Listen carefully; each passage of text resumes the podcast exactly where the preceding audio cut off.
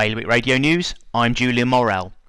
Jersey's Nightingale Hospital is staying until next spring in case the island has a second wave of COVID 19 this winter.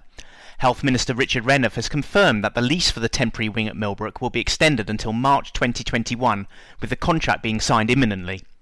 Grammar school and sixth form students in Guernsey have achieved a 99.5% pass rate for A levels and 100% for the IB, with more than half of those grades at A star to B or equivalent.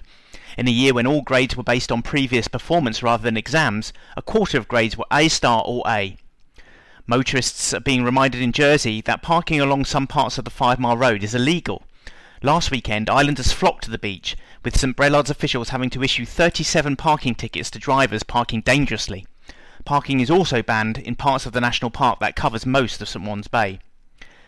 Telecom company Sure has started its first fibre to the home trial in Guernsey, connecting 27 households to superfast internet in St Sampson's.